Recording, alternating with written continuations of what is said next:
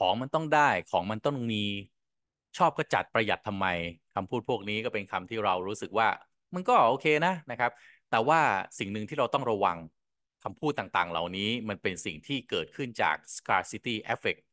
หรือแปลเป็นไทยนะครับทาสการตลาด เรากำลังกลายเป็นทาสการตลาด แล้วก็แปลงมาเป็นคำว่าของมันต้องได้ของมันต้องมีหรือเปล่า มาดูกันใน EP นี้ครับ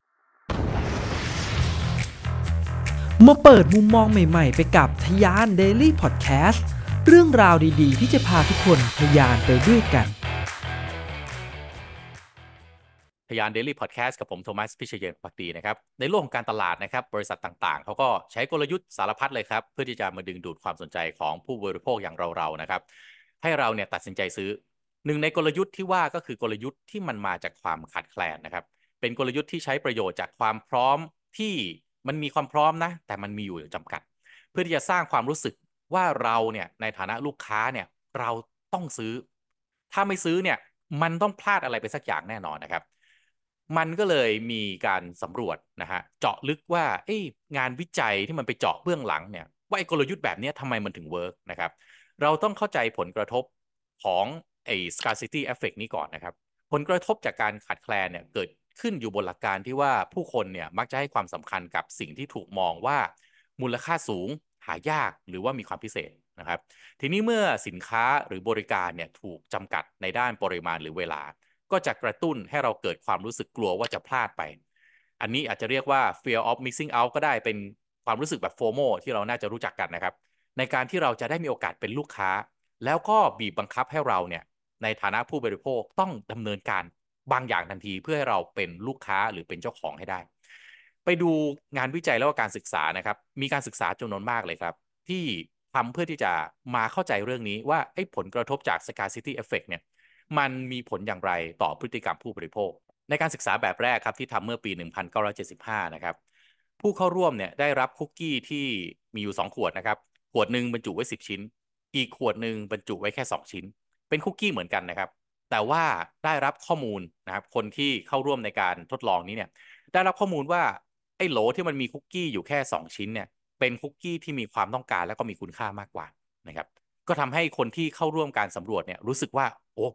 ถ้าจะให้เลือกเนี่ยฉันต้องเลือกคุกกี้ที่อยู่ในขวดที่มันมีแค่ 2 ชิ้น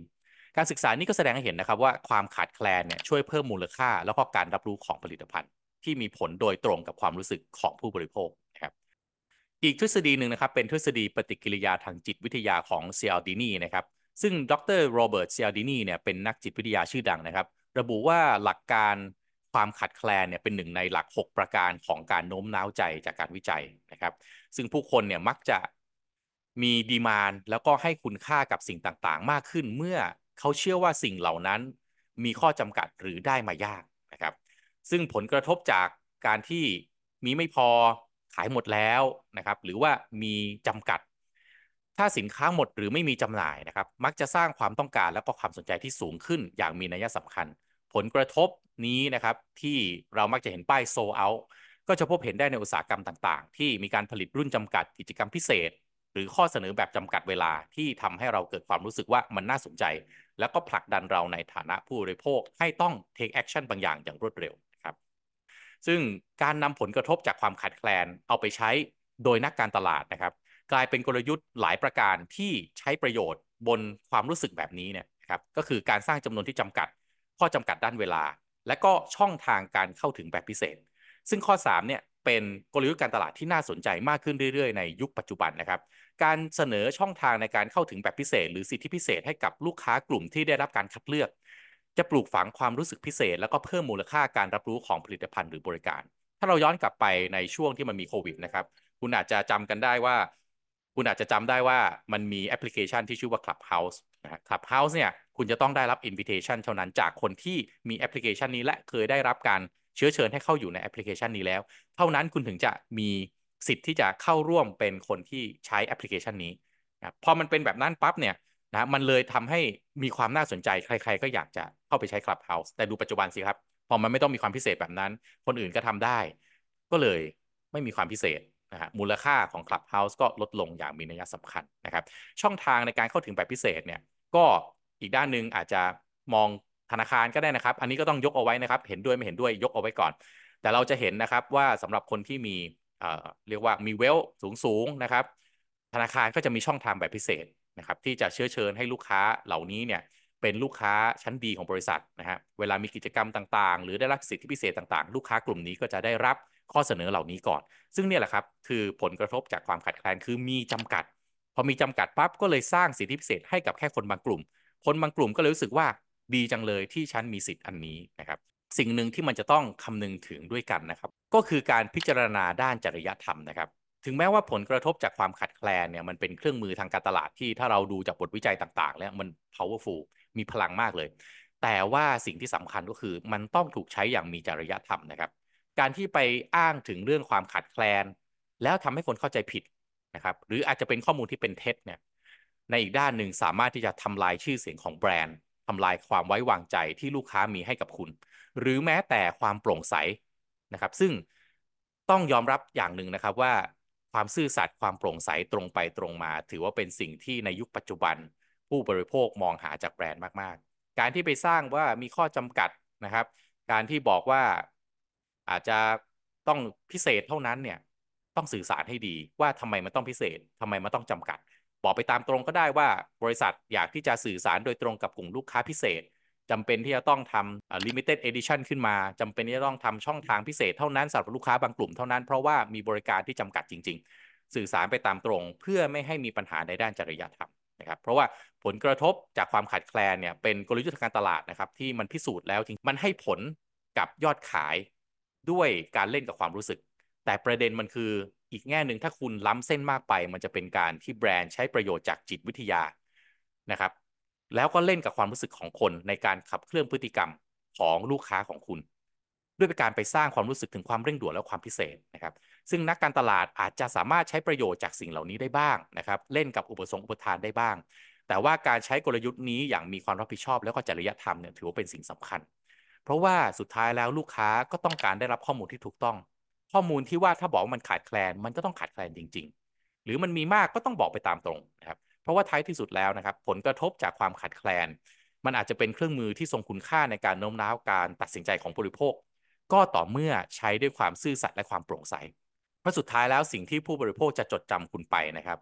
ก็คือฟังก์ชันหรือประโยชน์ ไม่ว่าจะทางฟิสิกอลนะฮะทางกายภาพที่เขาได้ใช้จากคุณจริง ๆ และด้านจิตใจ ด้านความรู้สึกที่เขามีต่อแบรนด์ แล้วก็ต่อองค์กรของคุณ พอเวลามีอะไรที่ลูกค้าเขาอยากได้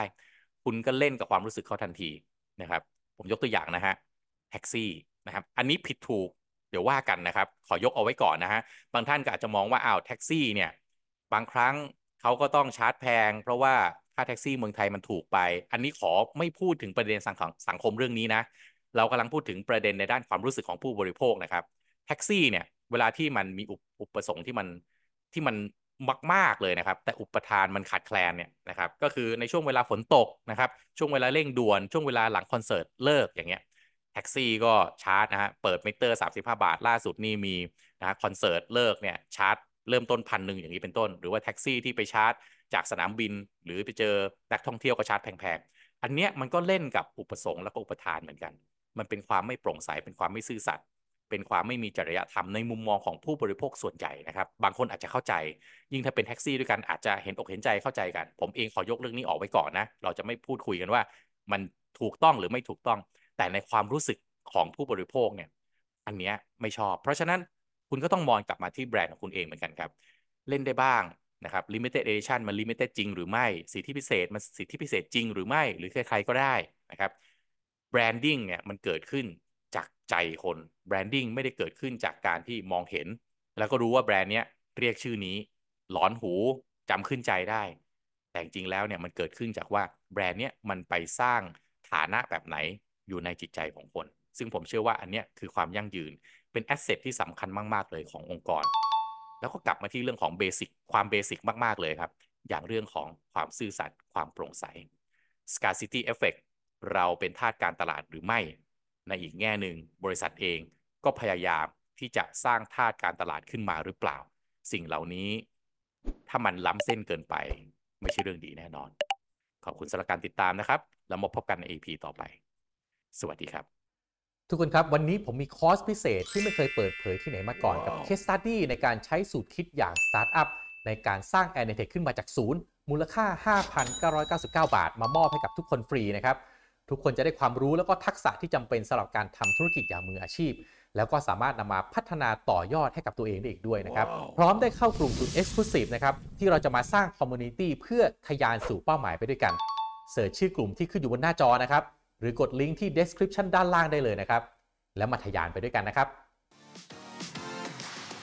ทะยาน Daily Podcast พอดแคสต์สาระน่ารู้ และเรื่องราวพัฒนาตนเองให้ดีขึ้นในทุกๆวันสำหรับคนทำธุรกิจกับผม โทมัส พิเชย